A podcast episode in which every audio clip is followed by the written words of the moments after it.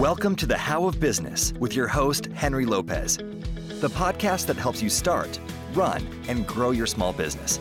And now, here is your host. Welcome to this episode of the How of Business. This is Henry Lopez, and my guest today is Andrew Allemann. Andrew, welcome to the show. Thank you. It's great to be here. Looking forward to this conversation. We've never done a dive on this topic, but for all of you listening, thinking this might be too technical, I'm going to keep it from a business owner's perspective, I promise. But Andrew's going to share, certainly before that, his diverse entrepreneurial journey and then his insights and tips on domain names. Domain names, for those of you who may not know what the heck that means, that's that website address that we have that people type in or find to get to our website online. So those are called domains. And so, from a business owner's perspective, we're going to explore why that matters, how to think about it. I think this applies whether you're looking to start your first business and thinking about names for your business and what about the website.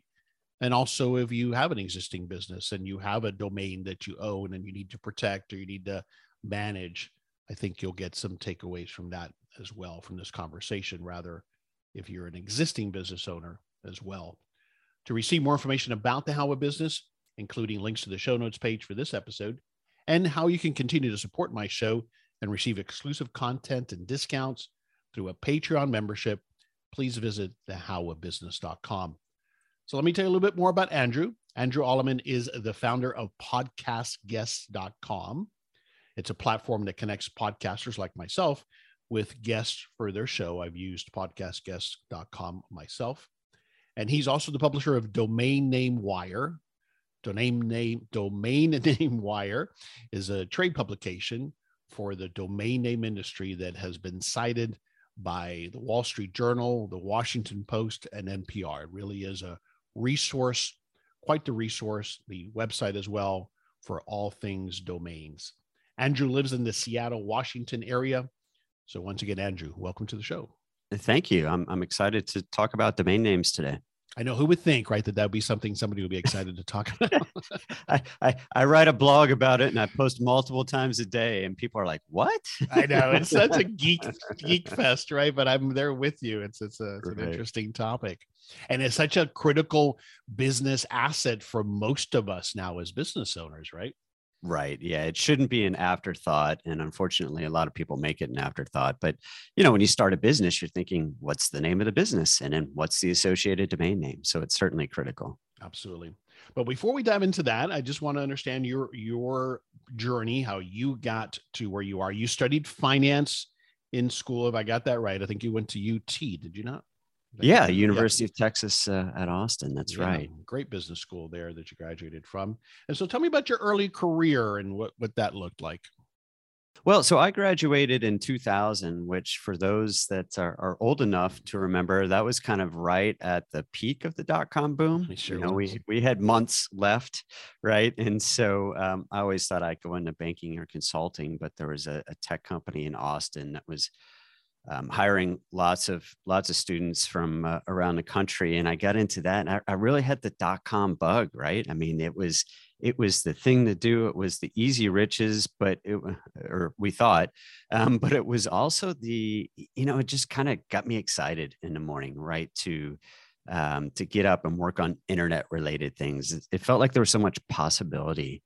And um, at the time you know being a full-time entrepreneur uh, that wasn't something a lot of people did right out of college too i know it's the thing now but it was expensive to start a company back then and there really wasn't that entrepreneurial culture uh, that we have now so went to work for for a tech company for a while um, and then the dot com bust happened and that company kind of imploded um, and so i ended up in the fortune 500 world, world for a while Yes, around that time when I was working for one of those startups called Ariba, which actually oh, did, oh, yeah. very did very well with the IPO, but then you know we we suffered along with everybody. But they sure. did survive and got acquired by SAP. But I obviously understand completely.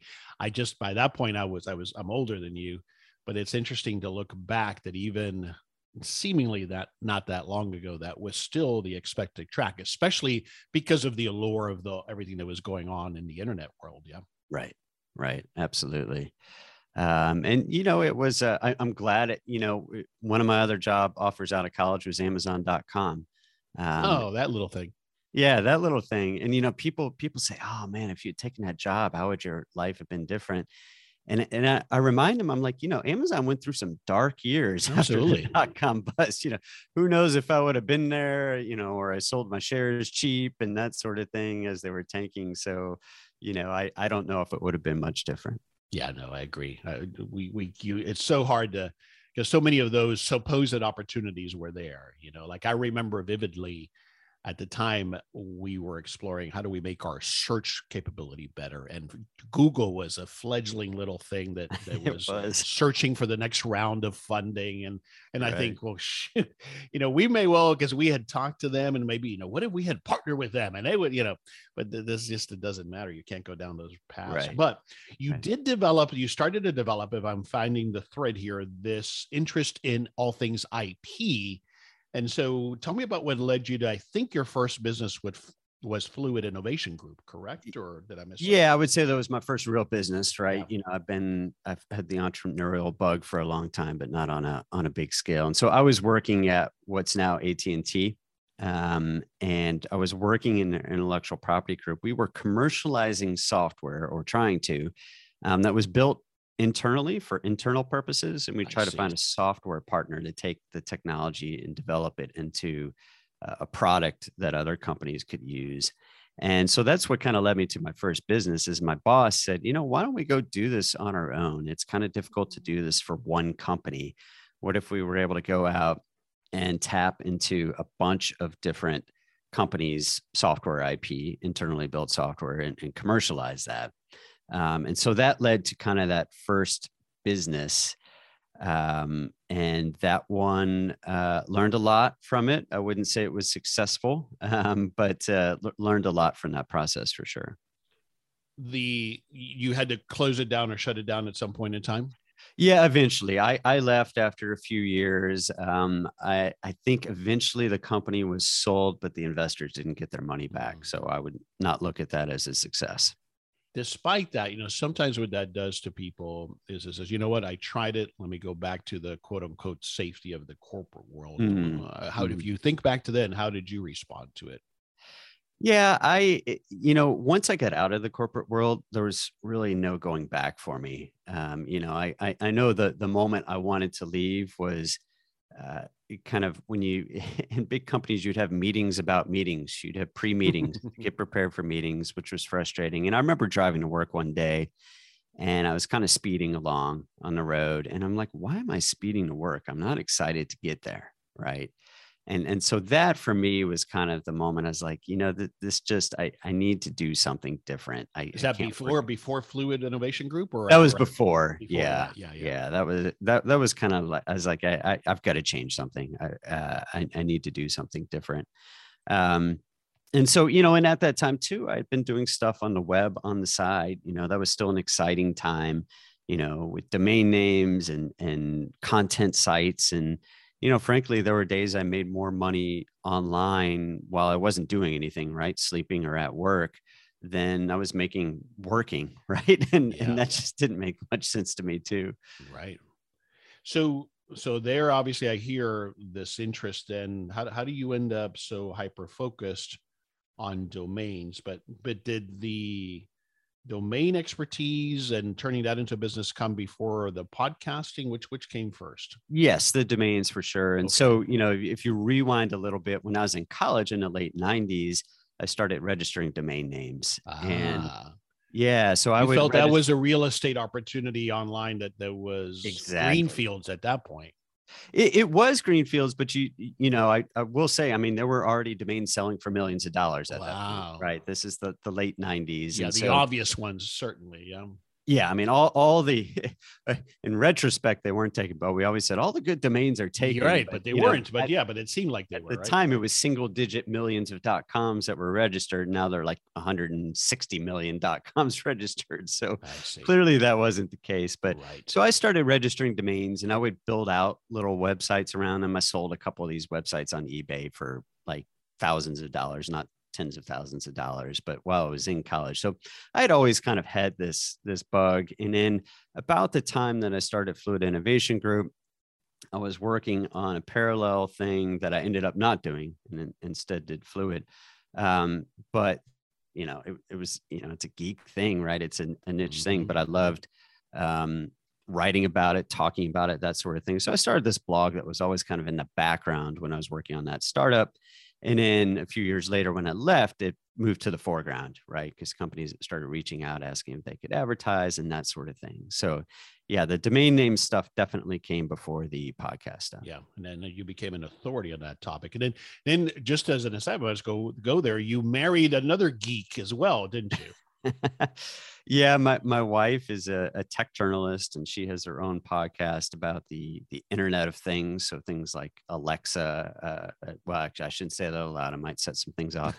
Am- Amazon's Echo devices and Google's devices and and all the smart home type stuff and smart industry uh, as well. Yeah, that's wonderful.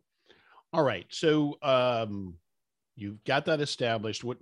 How did your interest in podcasting come around? Well, it, it really fed out of that. And that was, um, I was writing about domain names. So I said, why not talk about domains? And podcasting is obviously a mm. very different medium. Like we are today, we're going in depth on topics. Whereas on blogs, you know, people drive by, they read a couple articles and then they're gone. Podcasting is a, a long form. And I was like, well, why don't I start a domain name podcast? Um, which people again might be scratching their heads thinking really? A podcast about domain names? But uh, that's what i did and, and that's where my interest in podcasting came from um, and then that's kind of where podcastguests.com came from because after about a year i was like okay i've tapped my rolodex i've talked to lots of interesting people how do i find new people for my show? And, and there was no free easy way to find them so i decided to create it. Yeah it, a couple of things I take from this. One is that the value of niching down, especially it's something that I advocate for when Absolutely. we're starting a business. You, you're mm-hmm. a perfect example of that, where you found these niche opportunities where you had interest and made a business out of it. Mm-hmm. Yeah, and I think if I had gone higher level, I would have been a small fish in a, in a big sea, right? Right. It would have been very difficult to to create uh, the the authority, right? And and frankly, you know, and I tell people this all the time when they're trying to get as guests on podcasts, right? And they're like, "I'm a business coach." I'm like, "Okay, that's really broad.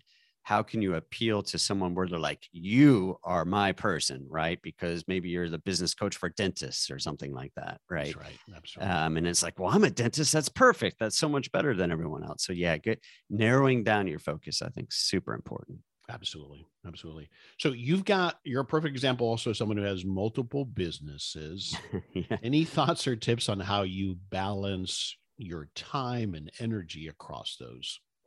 Yeah, it's a good question. And and I see, you know, I having a couple, actually I'd say I have three. So I've got the podcast guest business, I have the domain name wire, and then I help my wife on on the business side of hers because she's she's a journalist, not a business person, or at least she she thinks so. But right it it is difficult and i have friends like this too. I have a good friend who uh he one of his businesses is he sells onions on the internet believe it or not but then he also has like four or five different really disparate businesses and, and this is something we talk about a lot. Um i'd like to say i'm really good at compartmentalizing and setting time aside for each but really if you look at my day I open my email and it's like, here's the fire hose, right? Podcast, domain names, you know, story pitches, support requests, that sort of thing.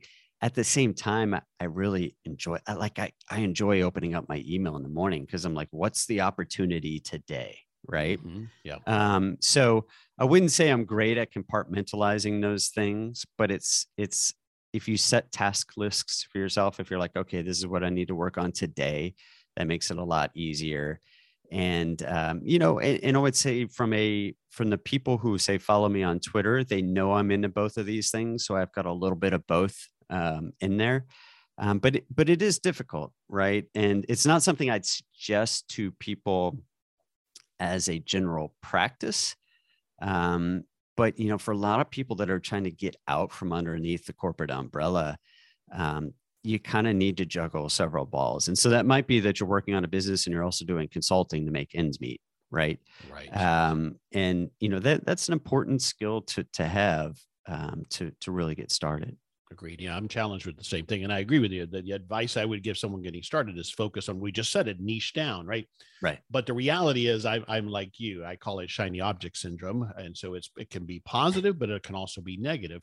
Do right. you do any type of time blocking when you plan out your week, uh, especially as you're maybe developing a new component or idea or how we're going to move the business forward? do you block out time for a specific business on, during your week or is it still um, you know I, I, I was going to say no but in some ways yes because i have deliverables right so for podcastguest.com i have a newsletter that goes out mondays and thursdays so i need to block time the day before um, to go through and get that ready. I, you know i have someone who helps me with it but i need to get that out. My podcast goes out on mondays so i block some time friday to record the intro to it get it over to my editor that sort of thing. But really it's it's more of a day to day kind of thing where it's like okay i need to spend an hour this week uh, an hour today doing this or you know my first thing in the morning is i need to get a story or two up on domain name wire.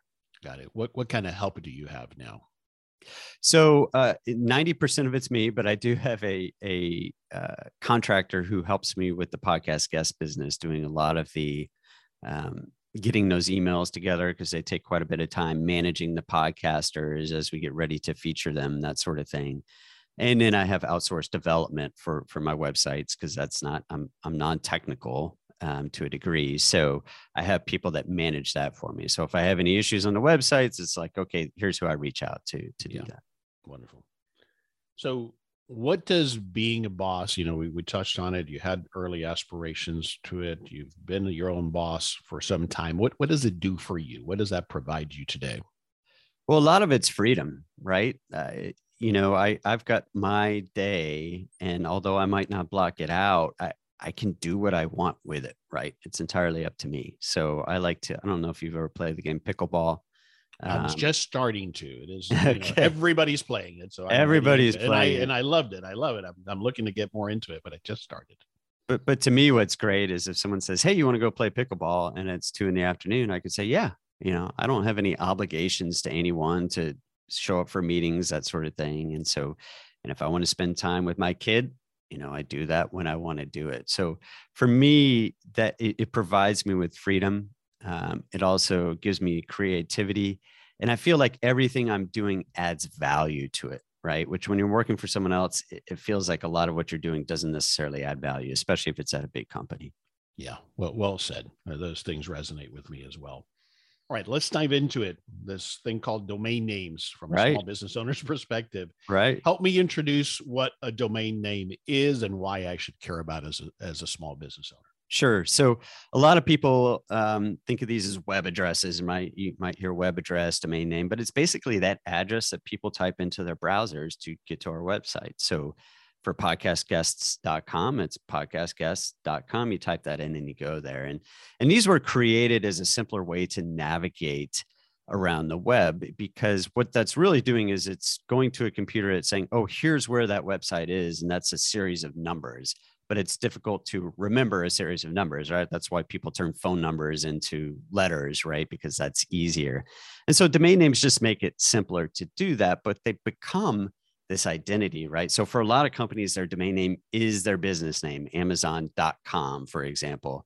And, and so they're a very important part of business too. But at, in a nutshell, that's what a domain name is. Yeah, very clearly explained. Yes, that address, but but that last part is so critical as well because it is for a lot of us a component of our brand how right. people find us so just like you know your location physical location might be important your online location is important mm-hmm. to reach new customers to serve existing customers all of those things uh, and again that, that number you're referring to i think is is typically referred to as an ip address and that that's right. Nobody can remember that because it's yeah. I mean, if I gave you, oh, check out domain yeah. name wire at one seven three dot, you know, you're you're going to lose it at that yeah, point. I'm going to lose it. Yeah, and it's going to have no no uh, connection with my brand. It doesn't say anything except exactly. for a bunch of numbers.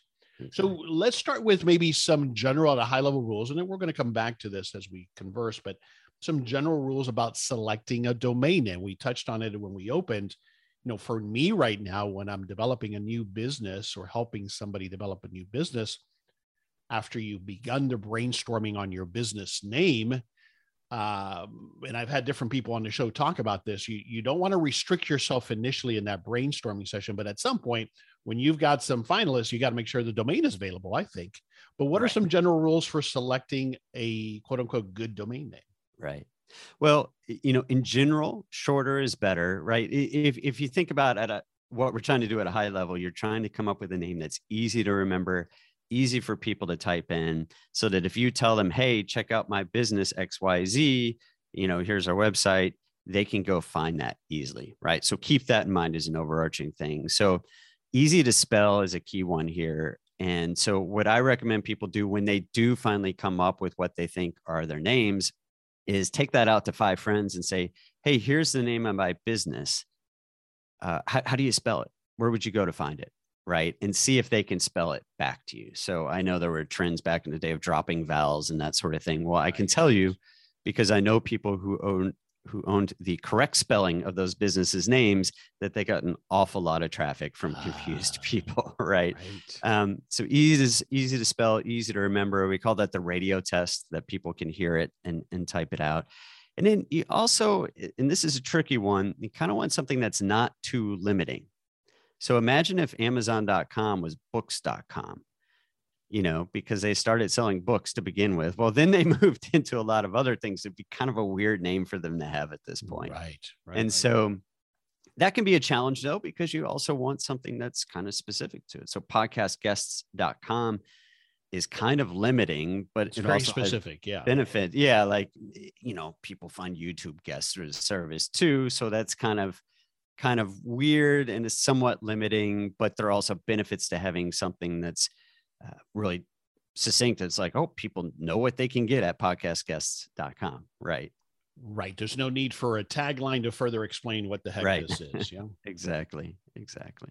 But conversely, a broader name, a tagline is used to help under, people understand when they land there. It's, it helps them understand, but they're not right. going to, it's not going to naturally be something they search for.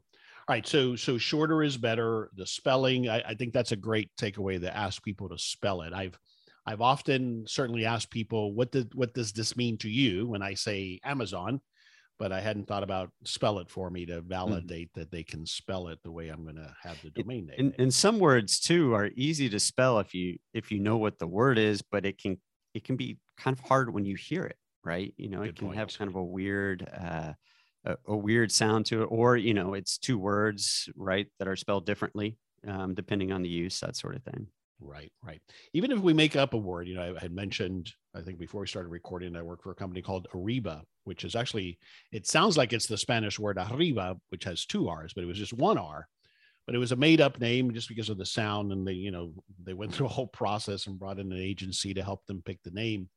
And a lot of times people would get confused. Is it two R's? Is it one R? Or maybe you could own both domains. We'll talk about that in a moment. But when you make up a name, because often that's where we're at, I'm finding, Andrew, is that you have mm-hmm. to kind of make up a name to add in there to find something that's still available. Right. But the key is, is it pronounceable? Right. Yes. And so if yes. I hear Ariba, I might, yeah, I, I, might misspell that. And ideally you can have variations, but, um, you know, that's something that at least it kind of looks like how it sounds, right? right or it's right, spelled right. like how it sounds. Exactly, exactly. So I got to keep that in mind. Okay, excellent. Um, and then let's talk about it needing to match my business name. I see a lot of disconnects there because maybe the domain name wasn't quite available. So I added a word or I added another component to it, but that's not my signage at my physical location or how I go to market. What are your thoughts there? Yeah, it's it's not ideal. So you see this a lot when a company picks like a gen, uh, a generic or, or a dictionary word that's really popular, right? And they'll add Git beforehand, or if it's an app, they'll put "app" at the end before mm-hmm. the .com or whatever it is. It's not ideal, um, but I see a lot of companies do it, so it's become a little bit more expected. I, you know, the the ideal world again is that you get that one word name or, or right whatever the name is but those can cost hundreds of thousands or millions of dollars and you might not be in that situation so my general advice is find something else um, but if if that's just not working out then i think get or uh, you know app or something like that on the end is is a common thing that people are doing. So not ideal, but it's not unusual as well. I do think people will get confused, right? So if you pick that one word name as your brand and then you do get in front of it, you need to make sure you have really good Google search rankings. If that one word, you know, get example.com, if example.com ends up being used by a competitor, you're in really bad shape. I see. I see. Um, all right, we'll talk more about that. So well, I touched on it, but what what how do you go about or how do you advise other people go about the process of coming up with a name. What, what are your thoughts there? Yeah, it, it is really a brainstorming process, as you mentioned. And uh, there are a number of tools out there that you can use, some domain specific, not some not domain specific, but any sort of thesaurus out there will be good. There's one I like called, uh, I believe it's Word Hippo. Um, where you know you mm. kind of go down these rabbit holes you put in a word that describes your business and then you start going to all these synonyms and you know various other words to to find them. Um, another tool i like but i put a caveat next to it is called lean domain search. Hmm. and what this does is you put a word in leandomainsearch.com and it pulls up all these variations. It takes those most common prefixes and suffixes you know the second words or first words of domain names and puts them together. And in, in theory, it tells you which ones are available, but I found that in general, uh, it's not up to date. It's actually owned by the company that that owns WordPress. I see. Um, but that would be another tool I'd look at. So crack open a thesaurus, ask your friends. You know, really nothing's off the table at this point, and it can be right. kind of fun, right? It's it's a yes. brainstorm. Yes, absolutely. And then one of the things I do it once I've got a list narrowed down of a couple of contenders, I might go if the domain name is available because that's part of the vetting process. Is I'll go ahead and buy it for a year and hold it, and I can just let it go a year later. Sure, yeah, yeah, ten bucks, twenty bucks, yeah. no big deal. It's yeah. pretty cheap investment to lock it up for a year if, if in fact I go.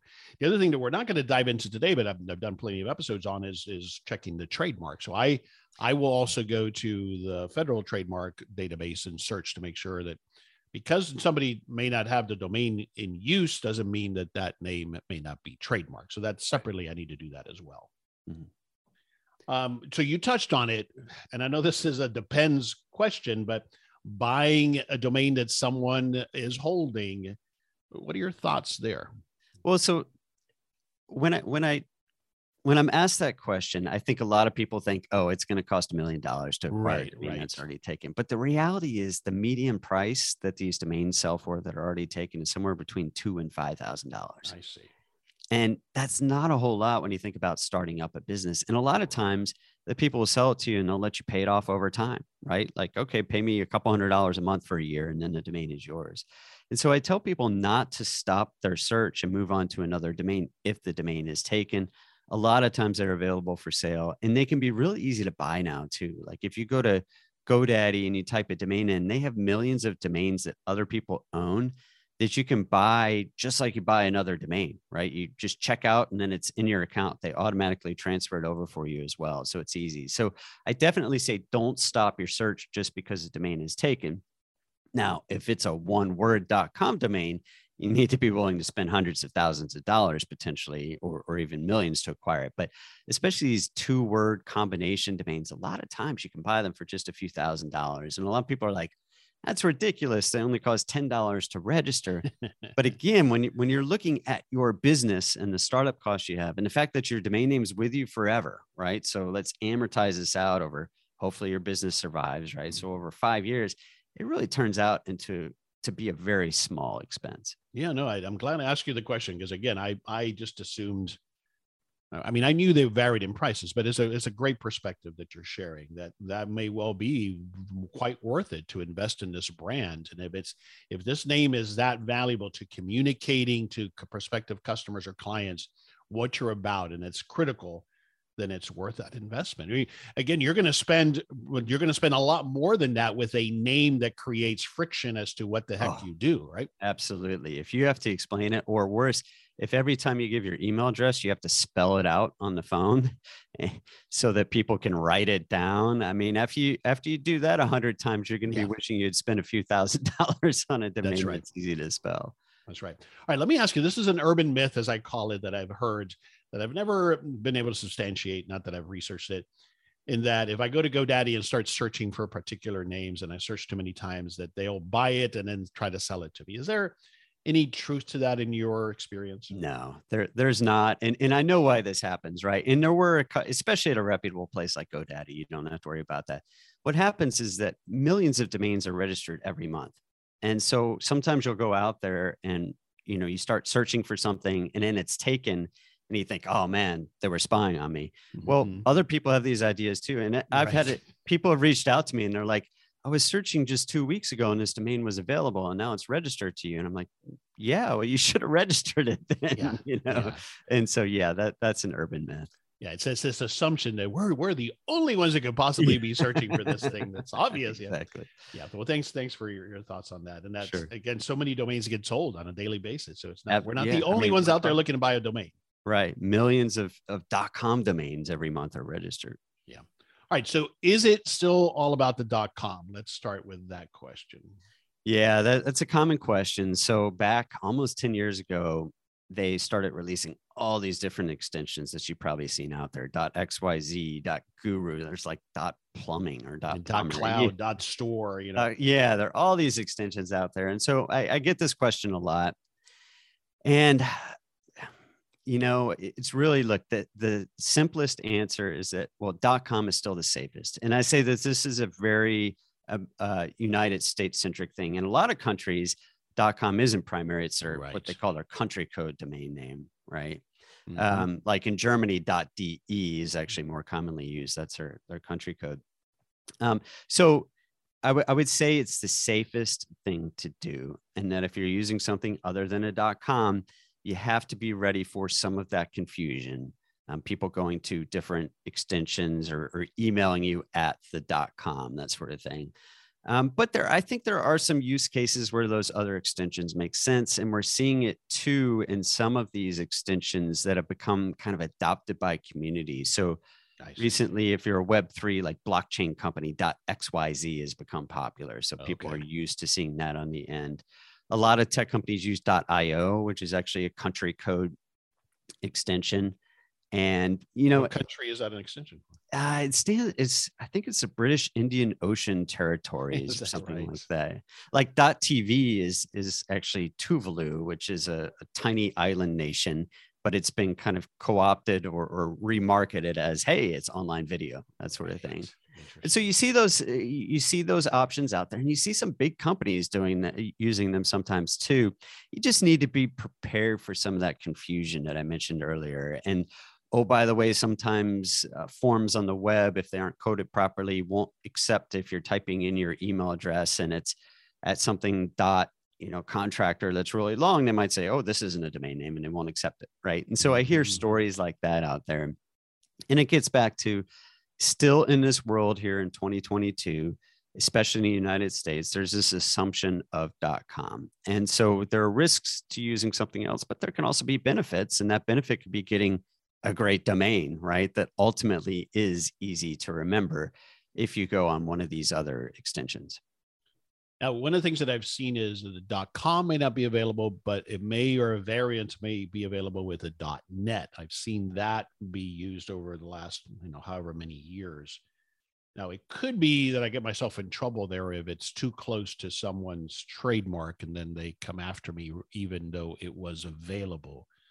Talk to me about that potential exposure, or am I okay with doing that? Yeah, so there is, you know, there's there's this term cyber squatting, um, which refers to registering a domain name that's really close to a, another brand or, or matches their brand. Um, you know, if you go with the .net, someone has the .com. If it's in use, what are they using it for? A lot of this comes down to why did you choose that name?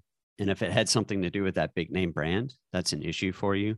If it has to do with someone, if they have a trademark for that term and it's relevant to what you're doing, that can create an issue as well, right? So right, Apple's big trademark infringement in that case, yeah. exactly. And so the but you know, you can be you know, a lot of companies use the word lemonade for different things, right? right? One's an insurance company, but if you have a domain with lemonade in it and you're selling, you know, lemonade, that that's not infringing on their trademark, right? And so, you know, big example would be Amazon. If you're an Amazon tour guide company that, you know, gives trips down the, the Amazon River, that's not infringing on Amazon.com's trademark. That's right. So you're probably okay. Yeah, exactly. Yeah. Now I've heard know, it explained as you know the trademark office is going to look at it. Will somebody reasonably mistaken what you're offering for what this established registered brand is offering or trademark brand is offering? Right. And I'm not an IP attorney, but I've read like over a thousand cyber squatting cases, and a lot of it comes down to intent. A lot of it comes down to the fame of of the brand. Um, but you know, it, if you're registering a .net because the .com is taken, you need to think about how established, if there is actually a business working on the .com, you know, how established they are, and is that going to create confusion? Because I guarantee you, a lot of people, when you tell them email me at example.net, will email you at example.com, and Absolutely. is that going to be an issue for you? And or so search they, for you at example.com. Right, right. And a lot of, you know, a lot of people say, hey, do domain names matter anymore because they're searching? People are going to Google to search. Good and, point.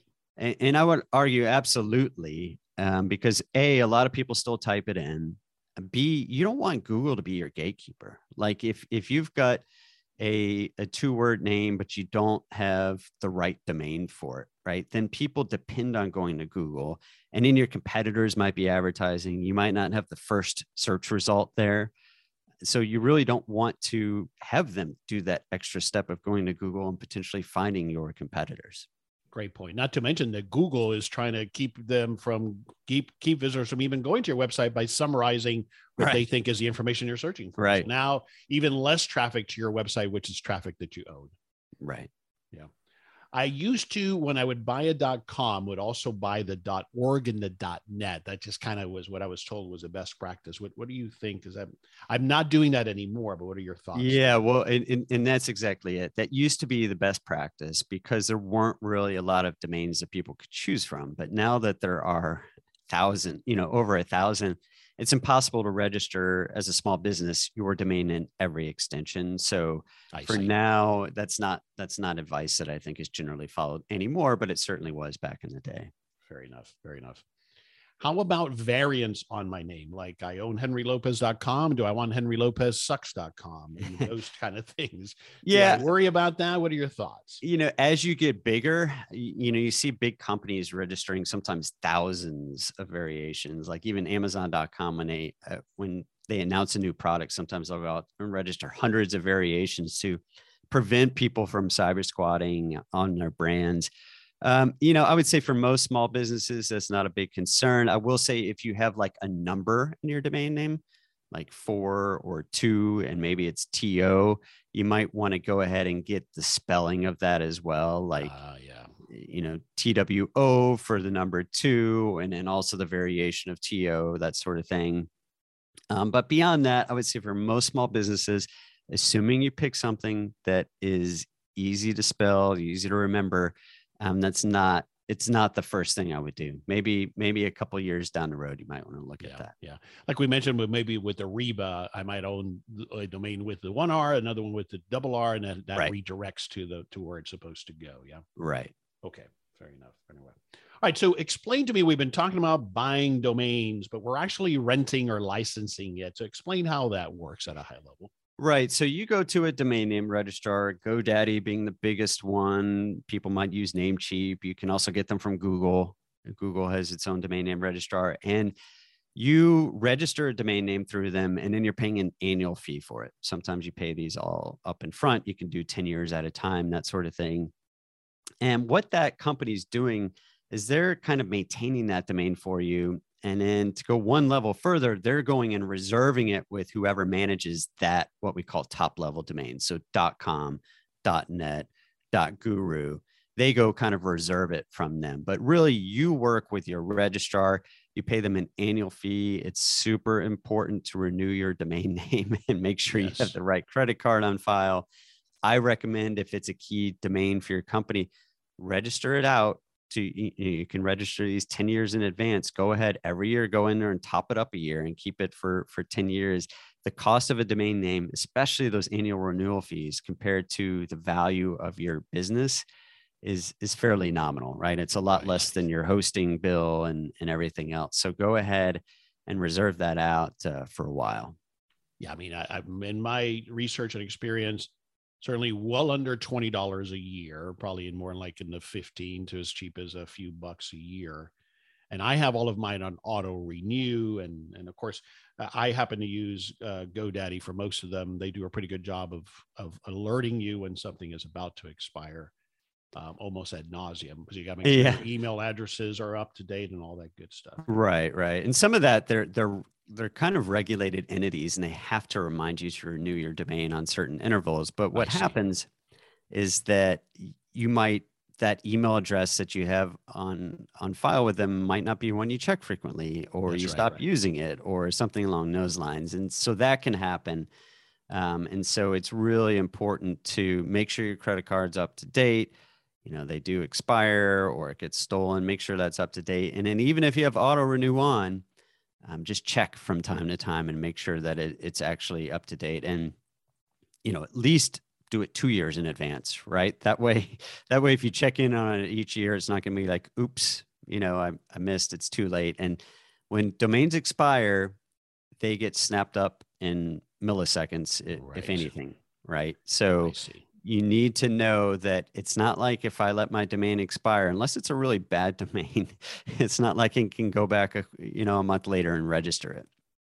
Are there people out there that that are able to know that in fact I probably let it expire by mistake and they're out there purposely then cyber squatting on it or well not by mistake they're taking it N- not by mistake i would say but when a domain expires people you know godaddy auctions them off and other sites auction them off and then there are other people when they fully expire that go snap them up the second they they expire and it's not because they're like, oh, Henry forgot to renew their domain, his okay. domain. It's like, hey, this is a good domain that a company might want to use, right? Um, and then they go list it for sale for, you know, it could be that two to five thousand dollar number I mentioned before, but it could be a lot more depending on on what the name is. Like I've acquired, I acquired shortbread.com when it hmm. expired, mm. and I paid over ten thousand dollars for that because I'm like, okay, this is a good name good that name you know it's uh, some company will want to brand by this they may or may not sell shortbread which is a delicious cookie but you know people have this good connotation with it so they might want to use it in the future yeah. So. it's like warm, warm sugar or something like that it's right. in that in that category. All right so speaking of domain registrars that's what these companies like godaddy and others are called. Any further tips on what to look for? Uh, obviously you want to go with one of the known entities right?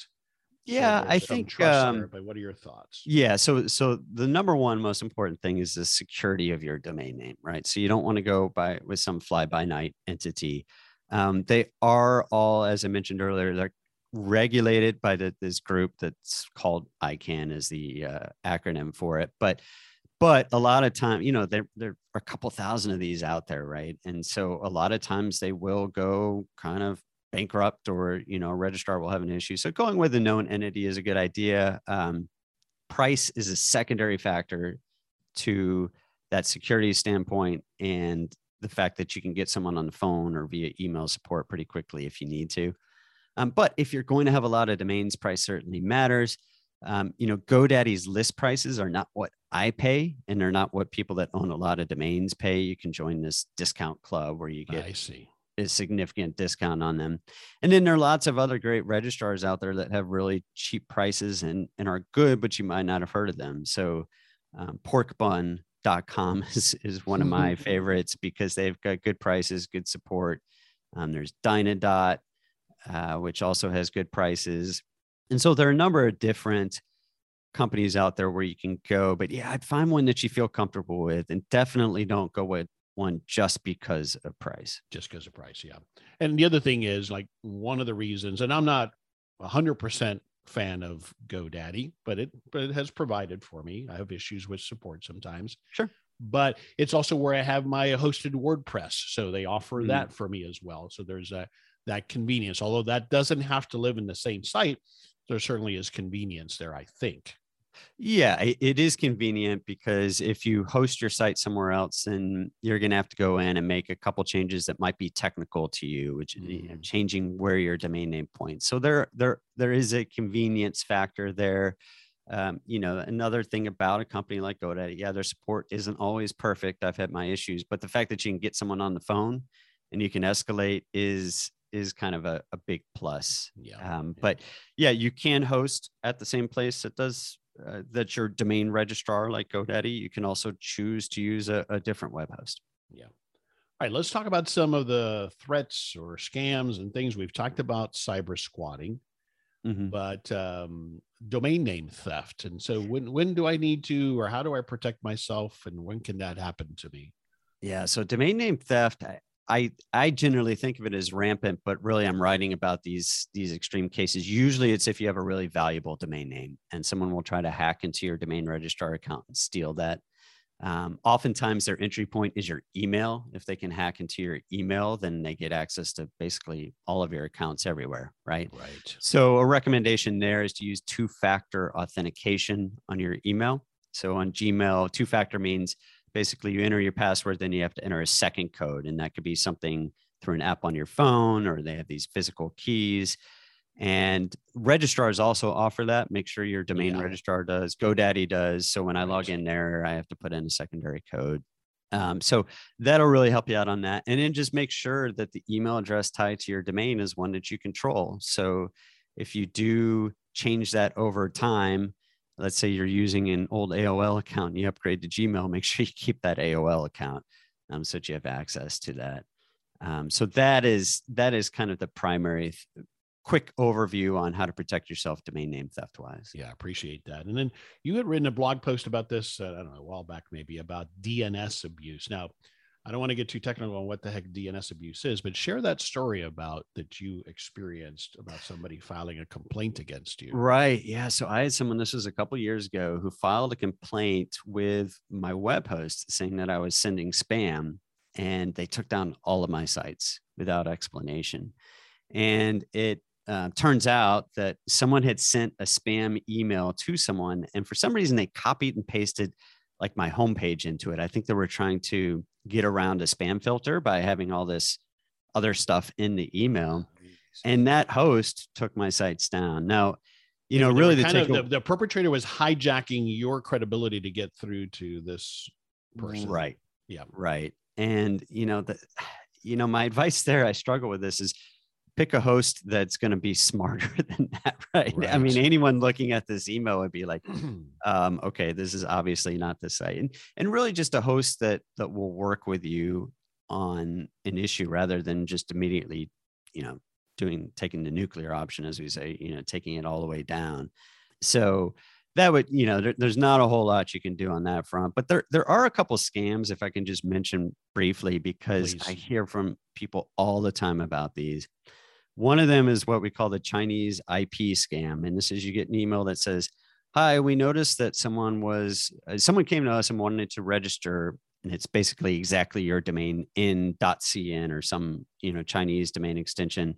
Um, but before we did it, we noticed that you used the .com, and so we wanted to offer it to you. And basically, they're trying to get you to pay them a couple hundred dollars to register the domain. I don't even know if they end up registering it once you pay them, but that's a really common one. It almost always comes from someone purporting to be in China for some reason. The other one is the appraisal scam. And this is where someone comes to you and says, Hey, I really want to buy your domain name. Um, I'll give you $20,000 for it. And you're like, Heck yeah. And then they write back and they're like, okay, so before we do that, you know, for business purposes, I need to have a record of the value of the domain. So you need to get a domain appraisal. And, you know, I'll only accept an appraisal from this particular company. Hmm. You're like, okay, well, for twenty thousand dollars, yeah, okay, I'll go here and sure. buy this appraisal. Well, that appraisal company is really the scammers. Yeah. And so they're getting a couple hundred dollars out of you for this appraisal. And then as soon as you get that appraisal, they're gone, right? They're gone. They stop yeah. responding. So those are the two most common that I see. And so those are two to two to be aware of. Fantastic. Thank you for sharing that. Mm-hmm. All right. We'll start to wrap it up, Andrew. Thanks for for indulging me with all those questions and, and sure. keeping it so brilliantly from a business level perspective so that we can understand it. Absolutely. Um, so thanks for that. I'm always looking for a book recommendation. Is there a book that comes to mind that you would recommend? Yeah, one of my favorites is The Paradox of Choice by Barry Schwartz. And it's a behavioral economics book looking at when you have too many choices, people make no choice at all. And so I think when we have a business and we think about kind of at a at a high level, if you offer too many options, people are less likely to buy anything. And so that's kind of the key takeaway from that book. Brilliant. Yeah, it's such such a good takeaway, and it applies. We talked about it at the outset for the reason for niching down, at least initially, uh, menu offerings, but uh, too many choices paralyze people. Yeah, if you have ten packages versus three, people are less likely to buy any package than if you That's just right. said three. Because they they can well, which is the best choice? What what do I do? It's I do yeah. nothing. Thanks, thanks for that recommendation. Mm-hmm. What's one thing you want us to take away from this conversation we had about domain domain names from a business owner's perspective? What's one thing you want us to take? Yeah, I would say don't stop your search just because the domain name is taken, because there's a good chance, as long as it's not being used, that you'll be able to buy that domain name, and it might be a lot less money than than you'd expect. Brilliant. Where do you want us to go online to learn more? Well, if you want to geek out over domain names, you can come to domainnamewire.com and check out the posts there. And uh, my other business that we mentioned, podcastguests.com, check that out. And uh, you can reach me there as well. Yeah. So, so ideally domainwire.com, who, who's the, uh, who is that a resource for ideally? I'd say that's web techies, people that are really interested in domains, and then also people that are interested in potentially buying domains as an investment um, that'd be a really good resource for them too. There are thousands of people out there that collect domains and and sell them, and so they're one of my uh, common readers. Yeah, and podcastguest.com I think is obvious, but again, there's there's two sides to it, right? I, I me, I yeah. I use your service as a podcaster looking for guests, but if I want to get on shows, it's a resource as well, right? Exactly, exactly. Excellent. The great conversation, Andrew. Thank you so much for taking the time to be with me today and sharing your knowledge. Oh, my pleasure. Thanks so much for having me on. This is Henry Lopez, and thanks for joining me on this episode of The How of Business. My guest today again was Andrew Allemann. I release new episodes every Monday morning, and you can find the show anywhere you listen to podcasts, including Apple Podcasts, Google Podcasts, Spotify, or at my website, thehowofbusiness.com. Thanks for listening. Thank you for listening to The How of Business. For more information about our coaching programs, online courses, show notes pages, links, and other resources, please visit thehowofbusiness.com.